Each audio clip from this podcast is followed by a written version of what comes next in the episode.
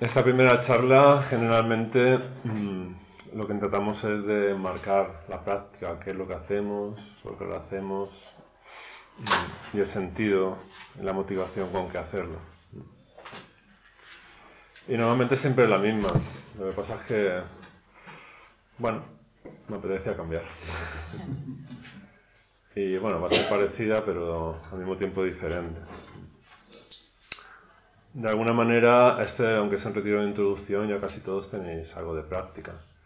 Y los que no tenéis práctica, pues siempre podéis repetir. Y como esas charlas siempre las repetimos, el retiro de acercamiento, el retiro de introducción, bueno, pues hay más oportunidades. Además está grabada, la podéis encontrar en internet. Y, hmm. ¿Para qué hacemos todo lo que hacemos? Toda la ceremonia, de esto nos vestimos así de estas maneras, recitamos palabras extrañas. ¿Para qué? ¿Con qué finalidad? Mm. Bueno, se puede decir de muchas maneras, ¿no? Mm, incluso en el budismo, eh, que nació en India, de India pasó a China, de China a Japón, de India también pasó al Tíbet, al sudeste asiático.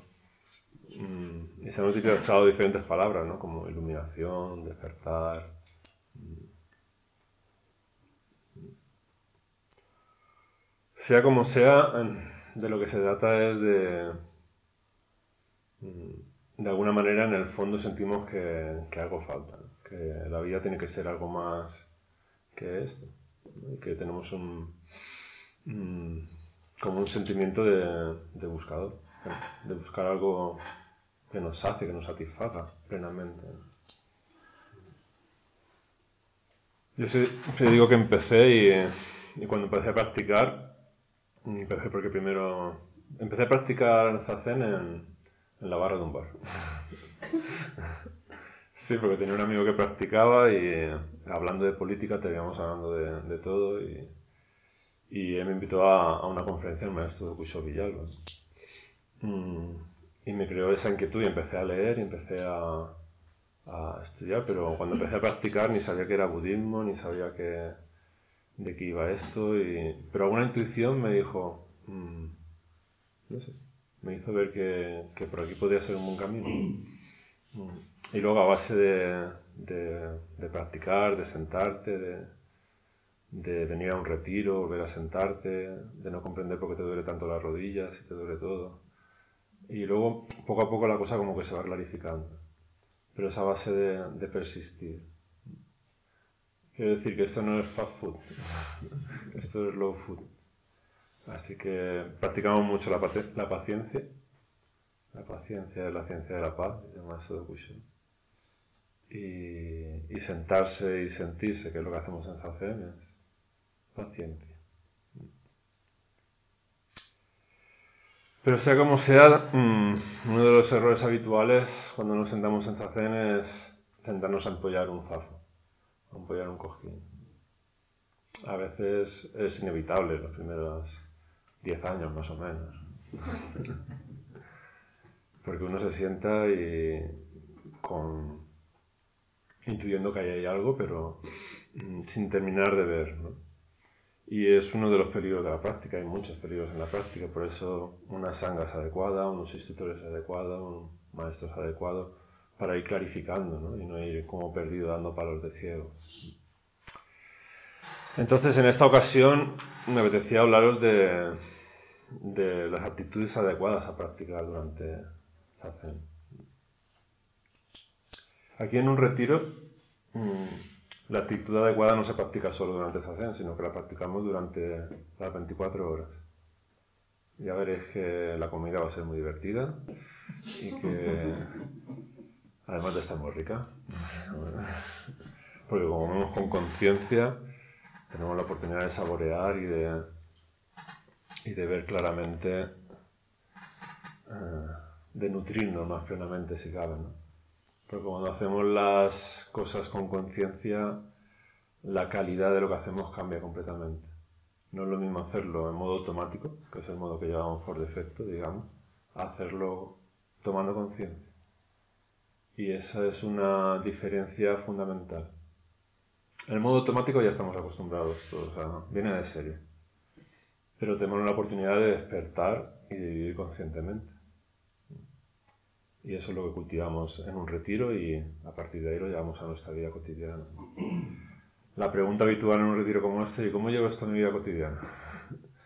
Bueno, pues lo llevas impregnado. Lo llevas impregnado. Es como si entraras en... te pusieses perfume de luz serena, perfume de despertar. ¿no sales? Lo llevas contigo. Claro, el perfume, si no te vuelves a poner, se va disolviendo. Entonces le quedas una ducha y vuelves a perfumar y salir guapo. ¿sí? Luz serena es eso, es un, un balneario espiritual. un buen espacio para despertar, tomar conciencia y esa toma de conciencia llevarla a la vida cotidiana. Y ayer se dijo en el círculo, es, este es un momento propicio, ¿no? como que acaba un ciclo para nosotros y empieza otro, es un momento de sentarse, de, serenarse y de ver claramente y, bueno, y dirigir nuestros pasos en, la, hacia, hacia donde nos lleve nuestro corazón, camino con corazón, decimos nosotros. Cuando uno ve claramente una situación, entonces se puede caminar hacia ella. Lo que ocurre es que generalmente no vemos muy claramente, y vemos más bien turbio. me gusta citar mucho al, al filósofo Ortega y Gasset, un filósofo español que decía, lo que nos pasa es que no sabemos lo que nos pasa. Por eso nos pasa lo que nos pasa. y aquí se trata de mirar hacia adentro y ver qué lo, es lo que nos pasa. Sentir qué es lo que nos pasa, verlo eh, con todo nuestro ser, con todo el cerebro de nuestro ser. No superficialmente, sino ser capaces de abrirnos. Y por eso aquí se genera un entorno de confianza, de confianza plena. Aquí estamos protegidos por, por las formas, por los horarios, por los budas y bodhisattvas, por la buena gente que somos. podemos estar sentados confiando que no va a venir nadie y nos va a dar un palo a traición. Siempre avisamos antes de, antes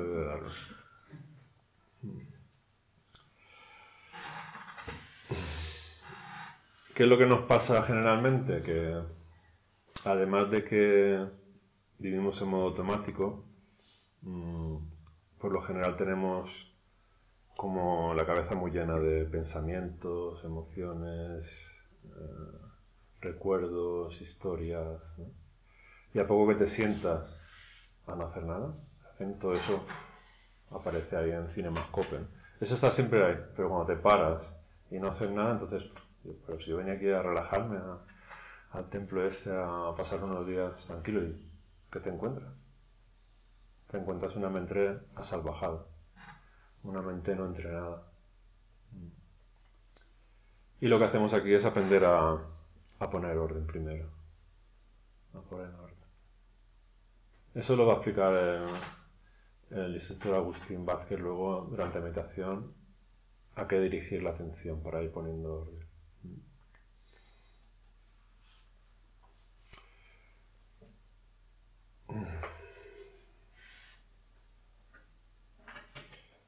Pero me, me, apetecía hacer hincapié en uno en un aspecto que, que para mí marca la diferencia y que con los años de práctica me voy dando cuenta de lo importante que es.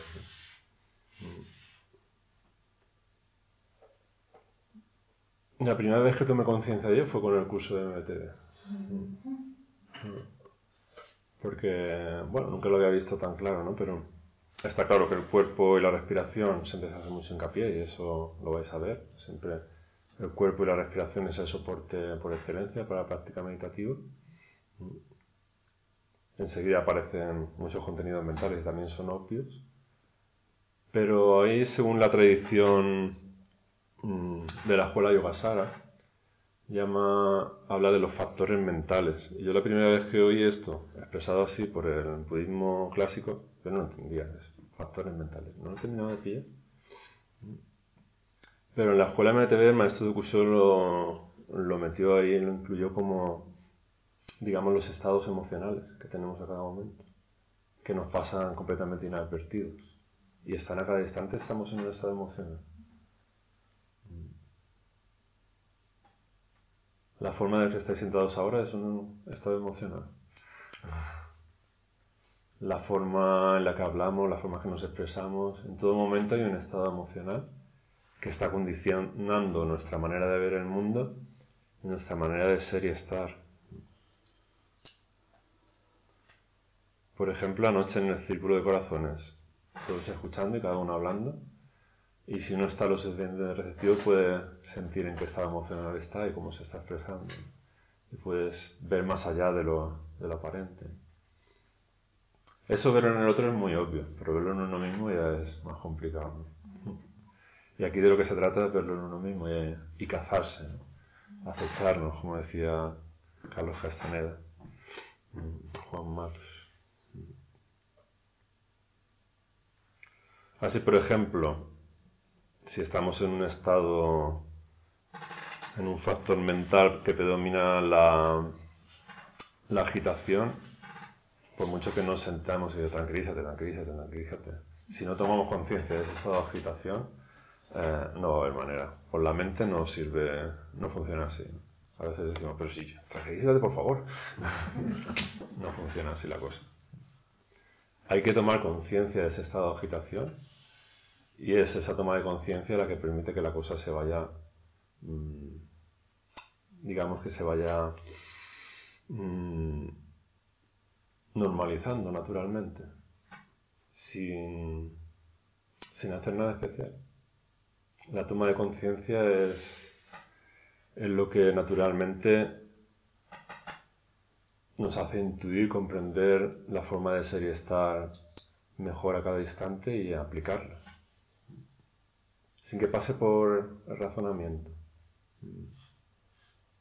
Y de ahí la confianza, confiar en que en nuestra verdadera naturaleza, decimos los budistas, lo que realmente somos, en dejarnos caer hasta lo más profundo de nosotros mismos, de nosotras mismas. Así estos factores mentales, esas actitudes emocionales inconscientes que no de las que no somos conscientes habitualmente, lo que hacen es colorear nuestra experiencia. Es como si nos pusiéramos unas gafas y viésemos la realidad a través de esas gafas, a través de las gafas de nuestros estados emocionales. Y como la llevamos puesta ni nos damos cuenta de que la llevamos puesta. Y, y esto hace que no veamos las cosas como realmente son. Y al no ver las cosas como realmente son, nos pasa lo que nos pasa va todo a parar al mismo sitio. Así que de lo que se trata es primero pues aprender a tomar conciencia y tomar, aprender a cultivar la actitud correcta hacia estos estados que surgen continuamente.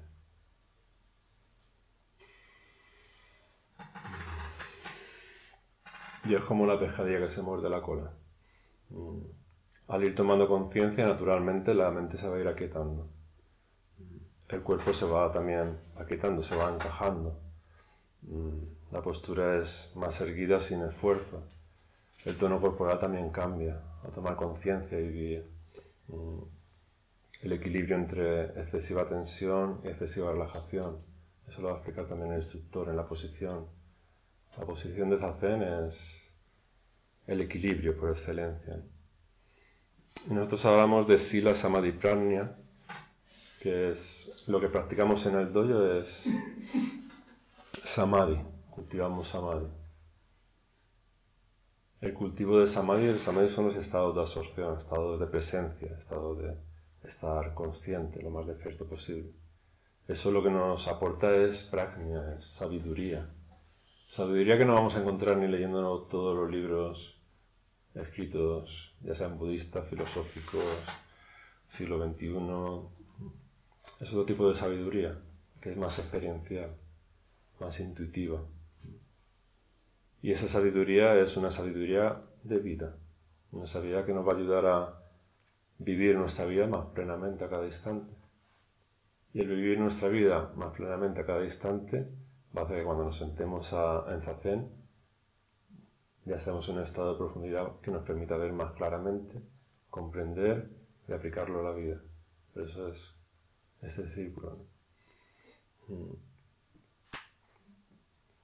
Y cada escuela budista, digamos que hace hincapié en, uno de estos aspectos. Y el budismo zen se caracteriza por hacer hincapié en, en zazen, en samadhi, que es de donde surge todo.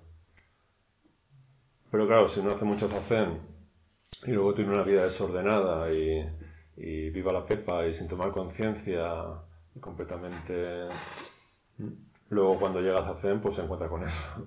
Y aunque se piense que está haciendo zazen, está siguiendo con su vida desordenada. Entonces, digamos que en algún momento hay que romper esa inercia, esas tendencias kármicas, decimos nosotros. Y eso solo se puede romper tomando conciencia. La toma de conciencia es la que nos permite Entonces partimos de donde estamos, partimos de donde estamos y al principio de la práctica somos capaces de ver, de ver muchas cosas, pero incapaces de hacer. Y eso a veces es duro. Por eso decimos paciencia. Pero es gracias a que vemos que poco a poco, sin hacer las cosas se van haciendo. A base de toma de conciencia. Porque el problema es que si vemos sentimos que no es correcto. Intentamos manipular un mecanismo que no conocemos, que es interdependiente con muchos otros aspectos, la podemos liar parda. O sea, mejor no actuar, mejor no, no tocar en caso de desconocimiento. Por eso la sabiduría es el fruto, el saber, el ver claramente. Cuando uno ve claramente no tiene que hacer nada. O sea, no hacemos con nuestro ego, con nuestra voluntad, sino que esto es algo como más natural, más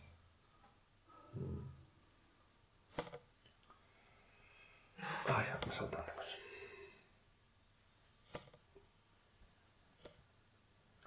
Bien.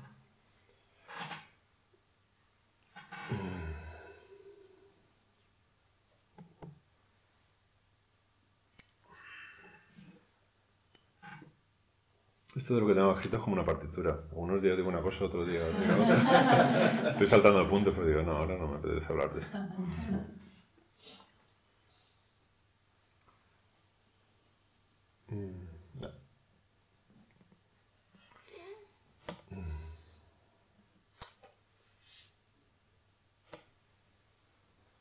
Vale.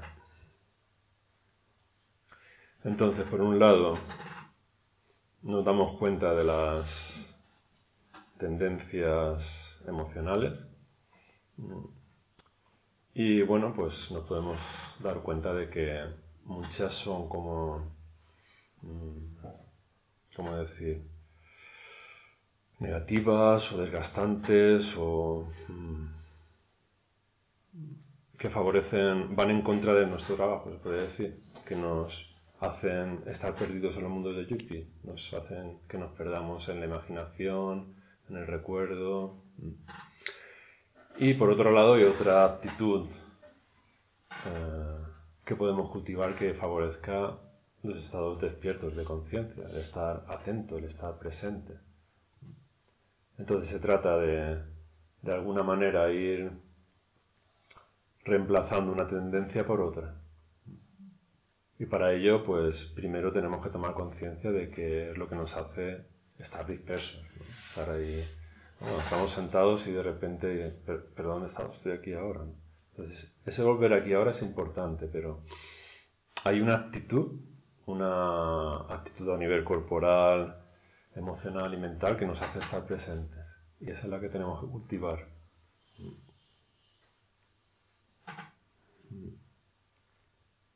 Entonces, ¿cómo cultivar estas actitudes correctas? Bueno, en el MDTV se, se ve bastante claro, pero mm, aquí voy a hacer un resumen y os, os pido encarecidamente que os inscribáis en el curso de MDTV más cercano a vuestra ciudad, porque es, mm, digamos que está más desarrollado, más sistematizado. Y bueno, la mayoría aquí ya lo hemos hecho y es, es muy recomendable. De hecho, el maestro de curso y yo a todos nuestros discípulos es un requisito para, para, digamos, profundizar en el Zen, haber hecho el curso de MBTV, porque es un mapa muy completo y, y bueno, el Zen, digamos, yo siempre digo que el Zen es como, mm, como me enseñó mi padre a, nadar. Mi padre me cogió y me tiró a la piscina y nada. y el MTV es más, eh, te dan un flotador, una mano primero, otra mano después. Son didácticas diferentes. Y las dos están bien, son complementarias. Está bien tirarse a la piscina para algunas personas y para otras personas está bien hacer algo más. Entonces en este retiro nos vamos a tirar bastante a la piscina, sí, pero sin tragar mucha agua.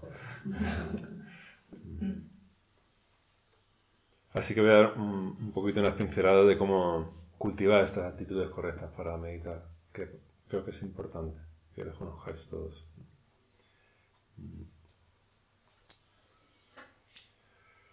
Lo primero y más importante es tener una actitud de abrirse, de abrirse a lo que sucede a cada instante. Porque si estamos cerrados, mm, no podemos ver. Si nos cerramos a la experiencia que está sucediendo a cada instante, no podemos investigar, indagar, que es una actitud fundamental en la práctica. Eh, hace unos meses tuve la suerte de la oportunidad de dar un, curso de MBTV en, la prisión de Villena. Y claro, decía, yo decía, bueno, como no podéis ir hacia afuera, pues siempre podéis ir hacia adentro. Tenemos todo un universo para explorar, para indagar, para ver y, se quedaban flipados. Y, le, gustó, le fue muy útil. ¿no? Y, bueno, de alguna manera, aunque no nos demos cuenta, todos estamos en una prisión, en la prisión de nuestros hábitos inconscientes. Entonces, bueno, la manera de empezar a salir de esa prisión, de esa rueda de hámster, es empezar a abrirse a ello y reconocerlo, ¿no? como alcohólicos anónimos. Lo primero es reconocer el estado en el que estamos. Y a partir de ahí podemos ver, valorar, empezar a hacer. Entonces, primero abrirse y a ver si significa aceptar sin condiciones, abrazar. Y entonces, una vez que estamos ahí, pues respirar. En el MT decimos metabolizar. Simplemente estar consciente con la respiración y dejando que a eso que estamos abiertos se transforme naturalmente sin querer que se transforme. Porque si queremos que se transforme, entonces no se transforma. Bueno, se puede transformar en algo peor, podemos liar la madeja. Entonces es esa actitud de estar sin querer, sin hacer, hacer sin hacer. Un shotoku, se habla también en el Zen. Y finalmente, sin hacer, haciendo, haciendo sin hacer, se suelta. La actitud de soltar. Eso es sampai. Cuando hacemos sampai, es ofrecer al universo. Pero no podemos soltar si primero no hemos reconocido. No podemos decir, vete, vete, vete, ya te he visto. No, hay que ver plenamente todo lo que, lo que aparece. ¿Y qué tenemos que ver claramente? Pues lo primero que aparece es, generalmente son estados aflictivos, hábitos negativos, Y lo que tenemos que hacer es reconocer que, forman parte de, nuestro, de nuestro paisaje. Pero nosotros decimos, esto forma parte del paisaje, pero yo no soy solo esto, soy algo más, sin identificarnos plenamente. Eso es algo que se produce naturalmente, ¿vale? Pero lo digo así esquemáticamente para que veáis la manera de trabajar con estas actitudes.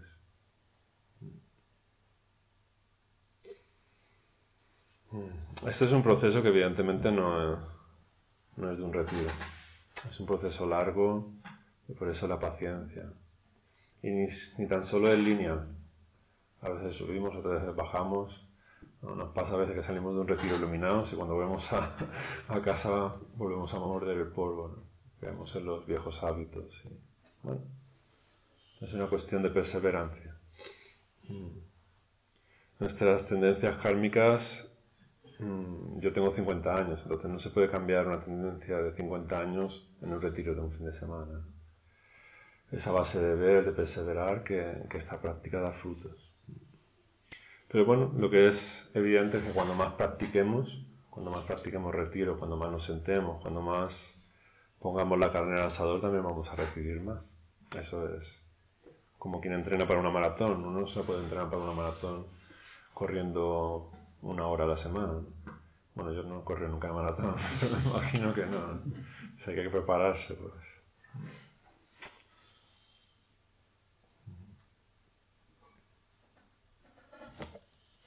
Así que antes de dejar ir, primero tenemos que ir preparándonos, abriéndonos, observando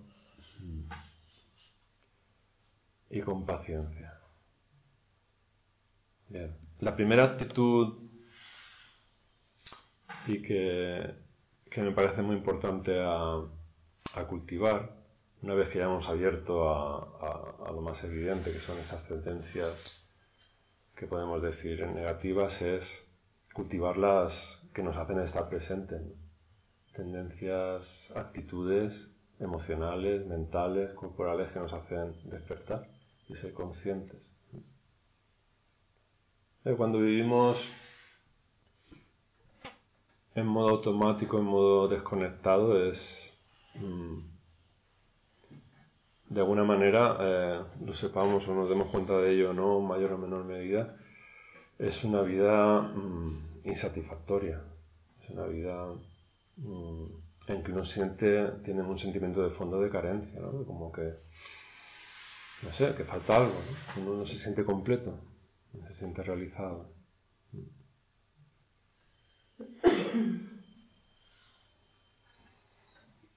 Entonces ahí digamos que hay un antídoto para, para cultivar una actitud más consciente en la vida cotidiana y es aprender a conectar con, con el contentamiento. Con el contentamiento. Eso puede ser como un koan para esta sesión. Un koan es como, ¿qué es eso del contentamiento? Intentar realizarlo. Primero de alguna manera comprenderlo, pero luego llevarlo a la realidad en vuestra práctica. Conectar con esa actitud de contentamiento. Porque esta actitud contrarresta, anula mm, nuestra tendencia constante a, aferrar, a perseguir cosas y nuestro sentimiento de carencia, ya sea consciente o inconscientemente. Porque tener, es el hecho de tener este sentimiento de carencia el que nos hace ir persiguiendo cosas que nos hagan sentir reales, lo cual es completamente irreal pero no nos han enseñado otra manera. Entonces, digamos que nuestra ignorancia es, nuestra manera de salir de ese estado de dolor y sufrimiento es aferrarnos, perseguir. Y bueno, en esta sociedad capitalista es mm, la opción por defecto la que nos alimenta nada más para mantener el sistema de producción como, como, mm, como el perro de Pavlov con estímulos constantes para, para seguir en esta dinámica. Esa es nuestra cárcel. Esa es nuestra cárcel. ¿Y cómo conecta con este estado de contentamiento? Pues mm, digamos que conecta con un estado de apertura y, y de relax. Relax. En el cuerpo es un tono que permite que fluya la energía. O sea, no estamos ni demasiado agarrotados ni demasiado pluf. Porque aquí no fluye la energía, pero hay una manera de estar, por eso siempre estamos con la espalda estirada, incluso en las comidas, que nos permite, que hace que cultivemos este estado de contentamiento y de, de apertura abierta y relajada. Esta manera, esta actitud de apertura relajada, de estar abierto, mm, lo que nos hace es involucrarnos en lo que está sucediendo cada instante de una manera fresca. Es como si cada momento fuera, cada instante fuera nuevo. Cuando lo damos por hecho todo, pues vamos en modo automático, pero cuando estamos conscientes, atentos, es al contrario, todo es nuevo cada instante. Y había, siempre cuento cuando llego a este punto que, o era otro, pero bueno, que me, viene al recuerdo cuando yo empezaba a practicar, que salíamos de practicar del dojo y una practicante más veterana, eh, no se podía hablar, pero ya hablaba. Dijo, ¿quién ha sacado brillo a las puntas de los pinos? O sea, cuando uno tiene una mirada limpia, despierta, es como, es, nuevo, ¿qué ha pasado? es, es, todos los días es igual, pero ahora es diferente, ¿no? y ese es el cambio, es la mirada despierta, que es la que cultivamos. En este estado de apertura no es, no convertimos nada en un gran problema. No nos enredamos con lo que hay, sino que observamos y fluyimos con todo lo que sucede. Y eso nos ayuda a cultivar una actitud de satisfacción, al mismo tiempo de compromiso con lo que está sucediendo a cada instante, sin quedarnos enganchados en nada de lo que sucede.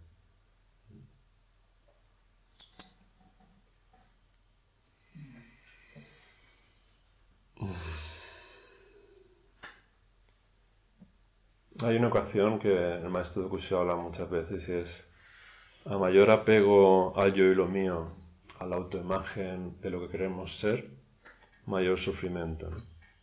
Entonces esta actitud de, fluir es el antídoto, es el fluir despierto, el no quedarnos estancados en nada, sino despertar la sabiduría de cada instante y no caer en la polaridad de de las dicotomías de una mente muy mecánica.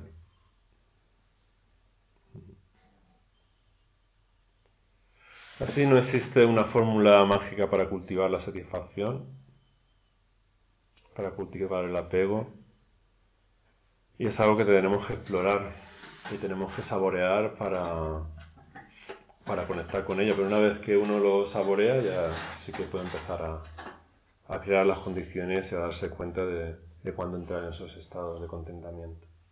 Y a cultivarlos, a cultivarlos, ¿por qué no? Mm. En el Zen decimos, hay algo que mantener y hay algo que soltar. Hay algo que hacer y hay algo que no, que no hacer. Y, joder, pues dime lo que tengo que hacer y lo que no tengo que hacer. pues no, eso lo tiene que ir viendo cada uno. Pero sí que es cierto que digamos que según los resultados que obtengas de las acciones que realizas, te da pistas de si vas por el buen camino o, o has errado. También confrontando con personas que llevan más tiempo practicando, te pueden dar pistas. Pero al final el camino lo tenéis que recorrer cada uno y, cada uno tenéis vuestra propia historia personal, vuestras propias tendencias kármicas, personales e intransferibles. Pero bueno, hay puntos en común que podemos y ahí nos podemos ayudar los practicantes. Por eso la importancia de la sangha y de practicar en comunidad. Así esta actitud no se puede imponer, no podemos decir no, estoy contento. así no funciona, ¿verdad? Pero sí podemos tener en cuenta que hay un aspecto a cultivar durante la práctica que no nos sentamos como un saco de patatas en un cojín a, empollar, a ver salen pollitos aquí del cojín, sino que hay un trabajo que hacer, un trabajo de indagación, un trabajo de qué es esto. En nuestra tradición, la tradición Soto-Zen no trabaja con, con koans como la tradición Rinzai, porque para la tradición Soto-Zen todo es un koan, todo es un qué es esto, qué, a cada instante. Todo el sobogenzo del maestro Dogen es un koan. Es un, siempre interpelar a ir más allá de, de estas cuatro paredes, que es nuestra estructura mental no cultivada. Así que cuando estamos en una actitud de aceptar abiertamente, sin tomar partido ni por ni contra, vamos por el buen camino. Esa es una buena señal. Pero para llegar a esa actitud no nos la podemos imponer, pero sí que hay un truco, como decía ayer el instructor Agustín, que luego revelará. Ahora lo dejamos ahí. ¿eh? Así lo, lo estoy grabando, si alguien no lo oye tiene que venir un retiro para saber el truco.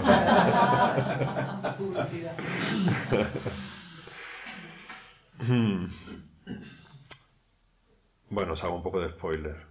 Es solo cultivando la atención en el cuerpo respirando es posible llegar a ese estado de apertura. no se puede llegar directamente, pero sí que podemos llegar indirectamente. Generamos ecuanimidad, generamos ecuanimidad. Es ese estado de estar en esa actitud de no tomar partido ni por ni contra. Eso es hacer. Sentarse desde esa actitud. El resto es preparación, no es que no sirva. O sea, hay que equivocarse muchas veces, hay que probar por aquí y por allá hasta conectar con ese hacer. Y por eso, bueno, es importante la práctica, es importante encarar la práctica desde diferentes puntos de vista mm, y persistir.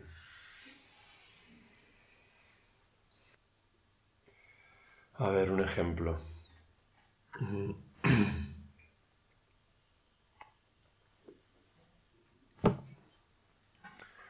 Del contentamiento aplicado a Zazen. Mm. Como decía antes, el tono corporal es, nos da una pista importante. Mm. Eh, el ejemplo típico es cuando aparece el dolor en. Es una postura que no estamos acostumbrados. ¿Y qué ocurre cuando aparece el dolor? Que nos tensamos más. Generalmente nos tensamos más y lo rechazamos. Mm. Nosotros decimos que el dolor es el primer maestro, pero esto no es muy popular. pero el dolor forma parte de la vida. Forma parte de la vida y el maestro de Cusó siempre cita a un torero, aunque no es taurino, ni, yo tampoco, pero dice que sí, no recuerdo el nombre del torero, sí que lo dice siempre, eh, le entrevistaban al torero y decía, ¿y no tienes miedo de, que te, el toro de corné? Y el torero contesta, más, más jornadas da la vida.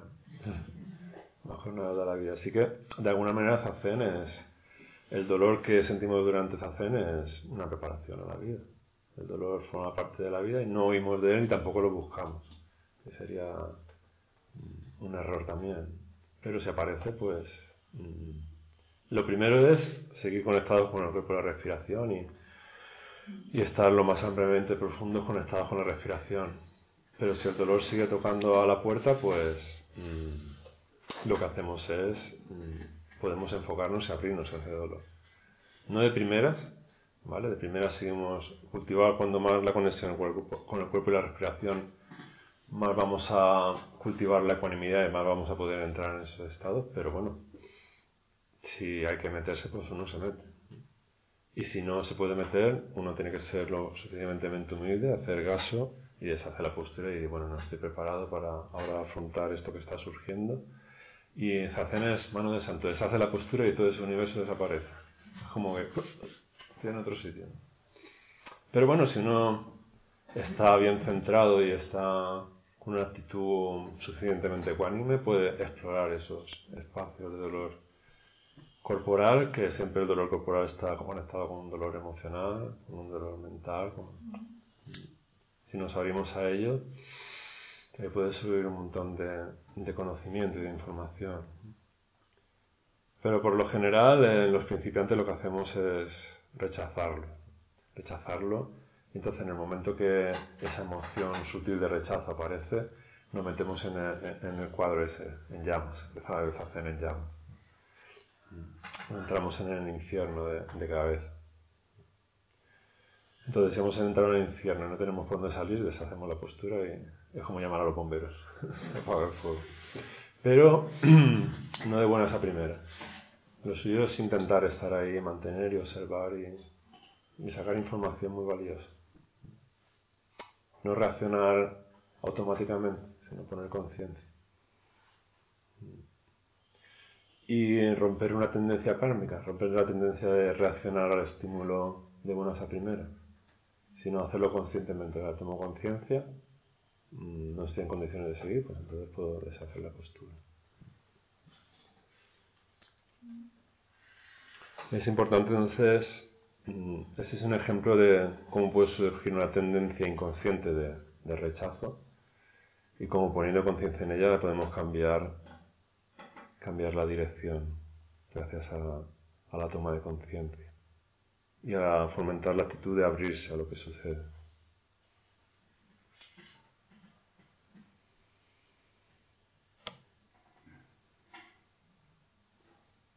Si tomamos conciencia podemos darnos cuenta de qué partes del cuerpo están tensas y el relajarlas ya nos hace cambiar de actitud.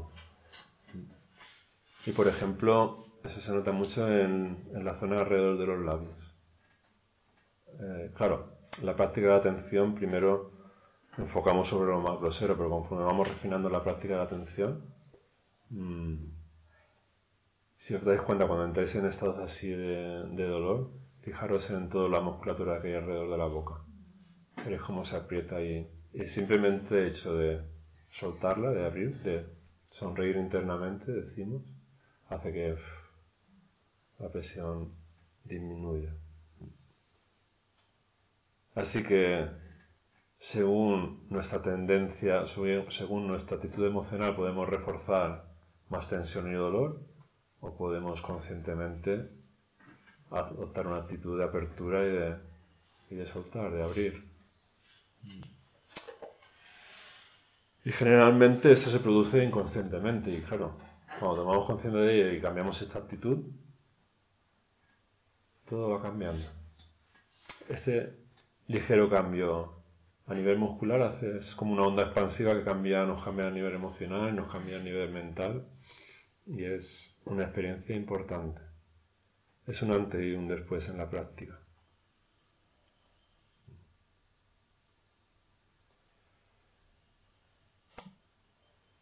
Y bueno, en,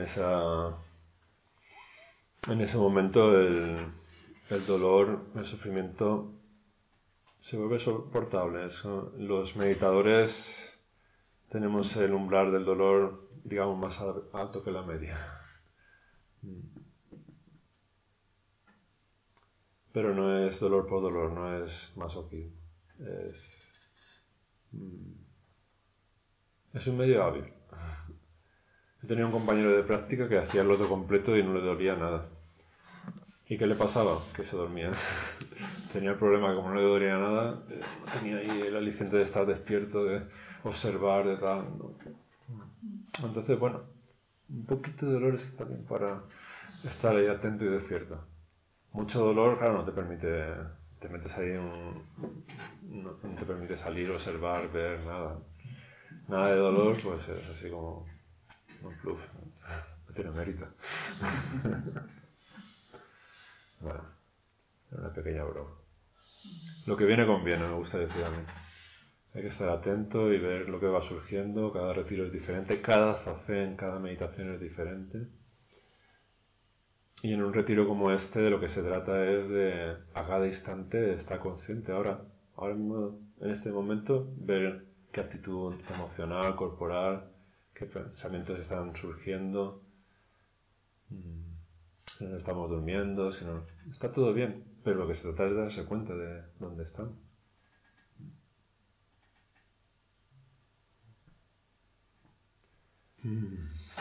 Y por eso está todo diseñado para, vamos a hacer SAMO, trabajo consciente, hay algunos que estarán todo el día en SAMO, pero es la práctica, es la práctica, tener conciencia del dolor en los músculos de la espalda y de todo el cuerpo, es otro tipo de dolor, pero bueno, cambia la, la cualidad de la experiencia enormemente de hacerlo en modo automático a hacerlo conscientemente. Es como realmente estar vivo, o ya estar muerto en vida.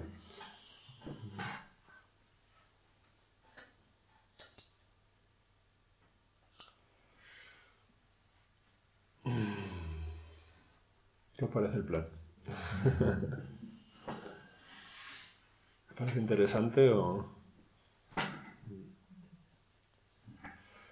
Pues ahora, este el primer día es un día, día pesado porque son muchas explicaciones, muchas charlas y realmente el día de práctica empieza mañana, ¿vale? Pero bueno, hoy también es un día de práctica de tener más paciencia todavía.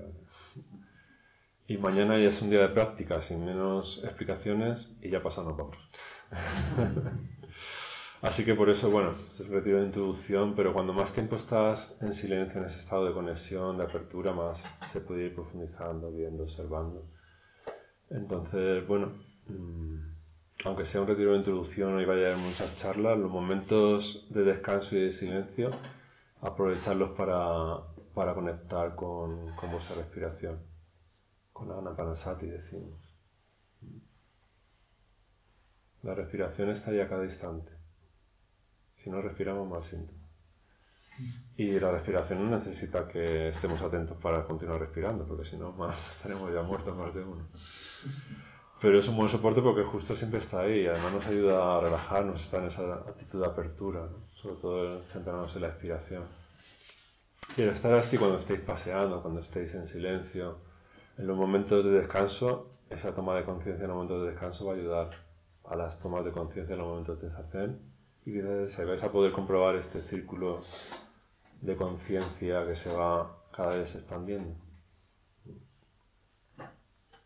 y la mente se va a ir calmando naturalmente, con los ritmos que vamos a hacer.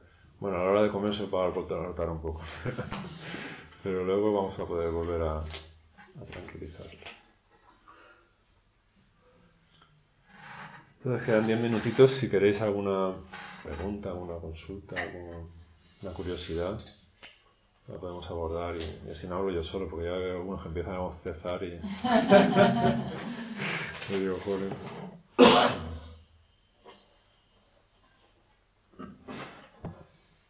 Cualquier cosa, ¿eh? Sin compromiso. Si no la sé, no la contesto.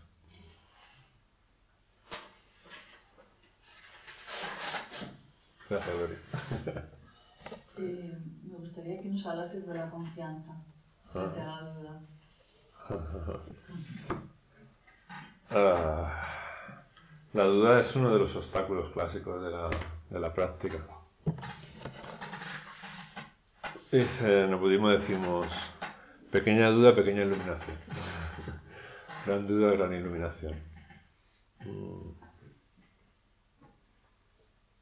Hay una duda que es inmovilizadora, que te estanca completamente, y esa es, una, es uno de los peligros de la práctica. Pero hay otro tipo de duda que es la que te acicata para seguir buscando, para investigar, para indagar. Entonces hay que hilar fino para ver qué tipo de dudas se está presentando. Eso, claro, solo lo puede saber uno internamente. Mm. Pero si nos inmoviliza, nos, mm, nos deja estancados, nos quedamos estancados en esa duda, pues hay que utilizar algún tipo de desatascador. Mm. Pero claro, es, es muy sano dudar, porque aquí no se trata de que no creamos nada, de lo que he dicho no creáis nada, ni media, ¿eh? todo mentira. Todo lo que no podéis comprobar por vosotros mismos es mentira. Se trata aquí, en la tradición zen, de ponerlo en práctica y experimentarlo por uno mismo. Y comprobar que si estoy consciente a la hora de comer o si estoy respirando conscientemente, luego cuando me siento en zazen estoy más despierto, más claramente y la mente se tranquiliza. De comprobarlo con vuestra propia experiencia. O sea que dudar. Esa duda es sana.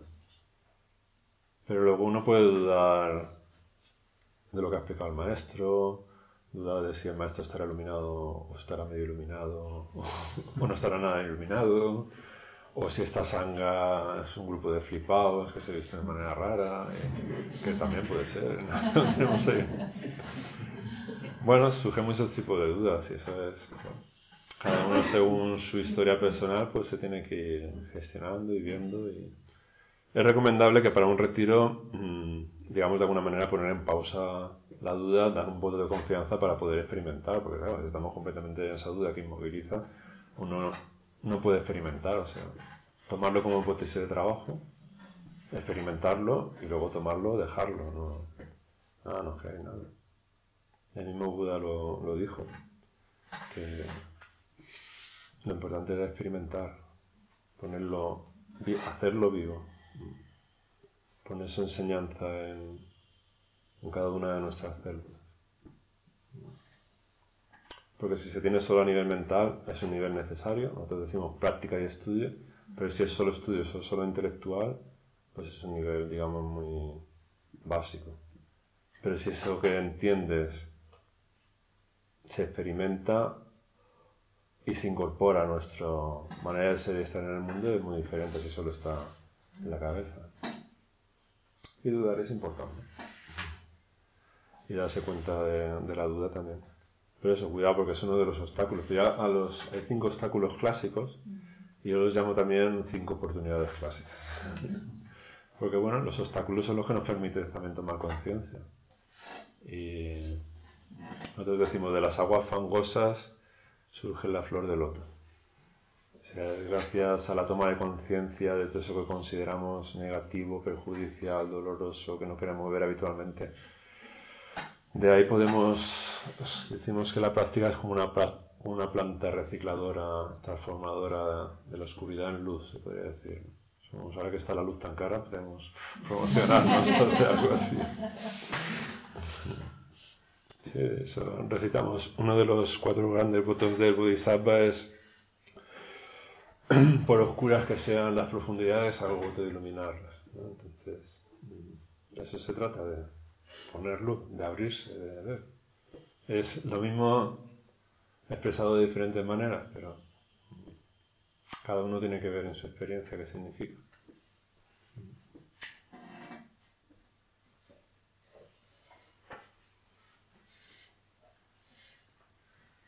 Pero tranquilos, no hemos tenido que todavía llamar a la ambulancia.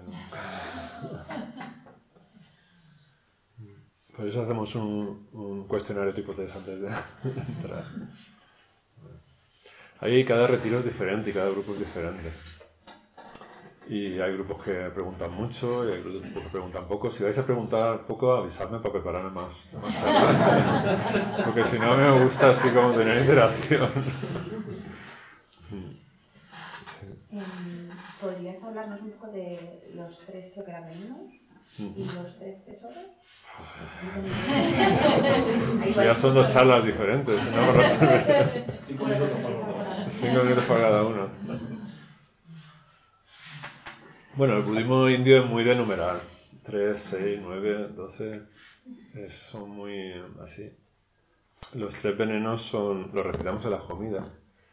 Y son los, mm, digamos, los aspectos que nos, nos hacen, no nos permiten vivir despiertos. La palabra Buda, la palabra budismo, viene de despertar, de vivir una vida consciente. Entonces los tres venenos son los que nos hacen estar eh, atados a esa autoimagen ilusoria que creemos ser. Y es lo que nos hace estar desconectados de lo que realmente somos. Y el veneno son el veneno del apego, el veneno del rechazo y el veneno de la indiferencia,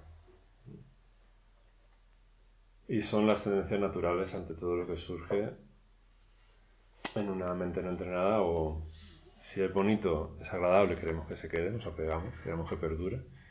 Y si es algún aspecto que no, pues entonces que se vaya, que se vaya. Y eso no nos permite ver las cosas tal cual son. Estamos ahí con esa, esas gafas que nos hacen vivir automáticamente, reaccionar automáticamente ante todo. Y las cosas pues son lo que son. Y la belleza se transforma en fealdad, porque esto se marchitará en algún momento, y la fealdad se transforma en belleza. Y, Hay una manera de ver la realidad diferente a como lo hacemos en modo automático, más despierta. Y los tres tesoros son el Buda, el Dharma y la Sangha. Eh, Buda es la capacidad que todos tenemos de despertar, de vivir conscientes. El Dharma es, tiene varias acepciones. Una es la enseñanza del Buda, pero el Dharma también es la realidad cual es. Es ver la realidad, las cosas tal cual son. Y la Sangha es la comunidad de practicantes. En un sentido, digamos, más purista es, somos los bodhisattvas más purista todavía somos los discípulos de un maestro.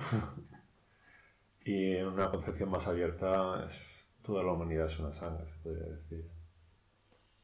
Pero digamos que un término medio sería todo grupo de personas que se juntan para trabajar, para despertar, para vivir una vida más consciente y que van, digamos, con ese objetivo en común. es una sangre.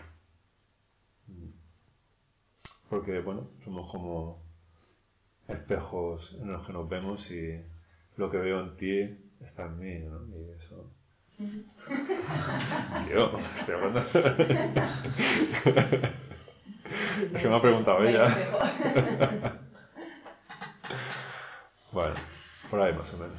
Ahí sí, podemos estar una hora hablando del Buda de la mala sangre. De hecho, tengo una charla y otra sobre los tres venenos.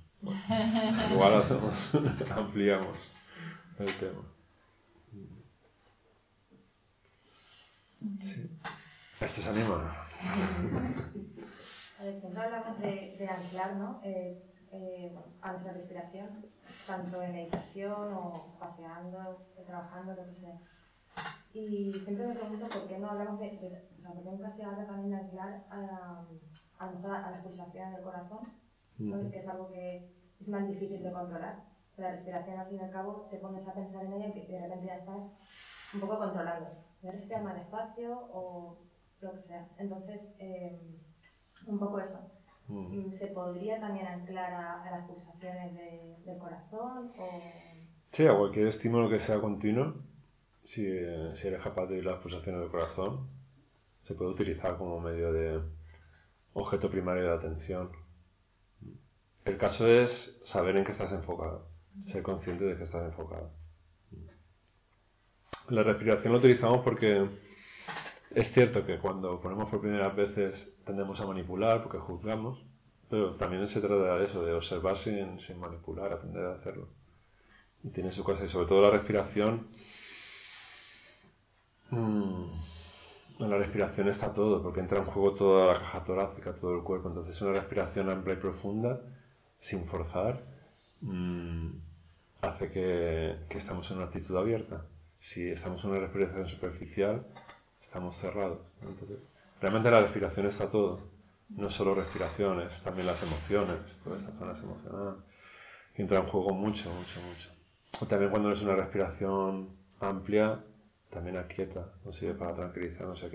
Entonces, pero cualquier estímulo que sea continuo es válido para, para centrarlo, para, para tomar como objeto primario. Eh, prueba. es más sencillo ahí. Sea como sea, de lo que se trata, una vez que uno se ha establecido en un objeto primario, luego ir abriendo, nos quedamos ahí. ¿Vale? Entonces, bueno, si te permite entrar en un estado de concentración y de ecuanimidad, utilízalo. Y luego puedes abrirte a la respiración, entonces eso se verá la respiración desde otro punto en el que te permita observar sin manipular. no se me resulta más fácil así.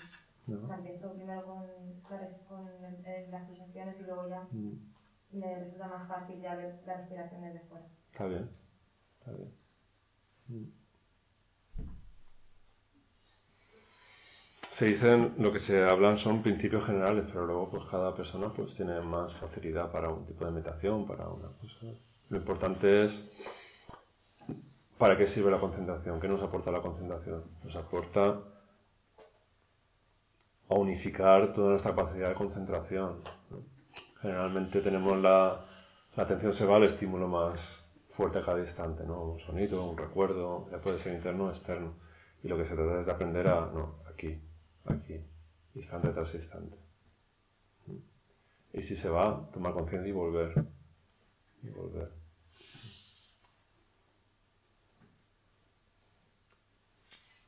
Y en ese momento que se ha ido y ha vuelto, es un momento interesante. ¿Dónde estaba? ¿Cómo es que me he ido y he vuelto? ¿Dónde estaba cuando me he ido? ¿A dónde he vuelto? y los pensamientos que surgen, cómo nos juzgamos, ah, pues yo tenía que estar aquí, pero ¿por qué me he ido? En donde nos metemos. Se trata de no añadir más madera, más leña al fuego, sino estar en actitud de apertura y de observar, como si fuésemos un notario de todo lo que surge internamente. Pero eso no quiere decir que no estemos en ella. Es estar sin estar. ¿no? caer en el extremo de, no, estoy, está pasando, pero esto no soy yo. Está pasando algo que está ahí sentado. Es un juego de equilibrio, es como subir en bicicleta. Es aprender a subir en bicicleta. En el momento que tomas partido por una cosa o la rechazas, te caes de la bici. No, por eso lo de los tres venenos. Por eso la actitud de no tomar partido ni por ni contra, sino una actitud de apertura y, y de luz serena. De luz de la conciencia serena. Por eso tenemos aquí luz serena, a las dudables. Así que mucha luz serena para lo que queda de retiro. Ahora vamos a descansar. Tenemos media horita de descanso aproximadamente. Y está en un retiro está todo muy pautado. Hay descanso, actividad, descanso, actividad. Y el descanso es una continuación de la, de la actividad porque seguimos conscientes, no vale desconectar. El hecho de que no podáis hablar ayuda a estar consciente. Porque en el momento que nos podemos hablar con otro, ya caemos en el hábito y, caemos en el sueño, en la inconsciencia completa. Así que muy atentos, muy silenciosos en cocina. Sobre todo cuando hay actividades en el dojo, procurar ser lo más silencioso posible. Y eso también es una toma de conciencia, una práctica de toma de conciencia. En fin, vamos a ello.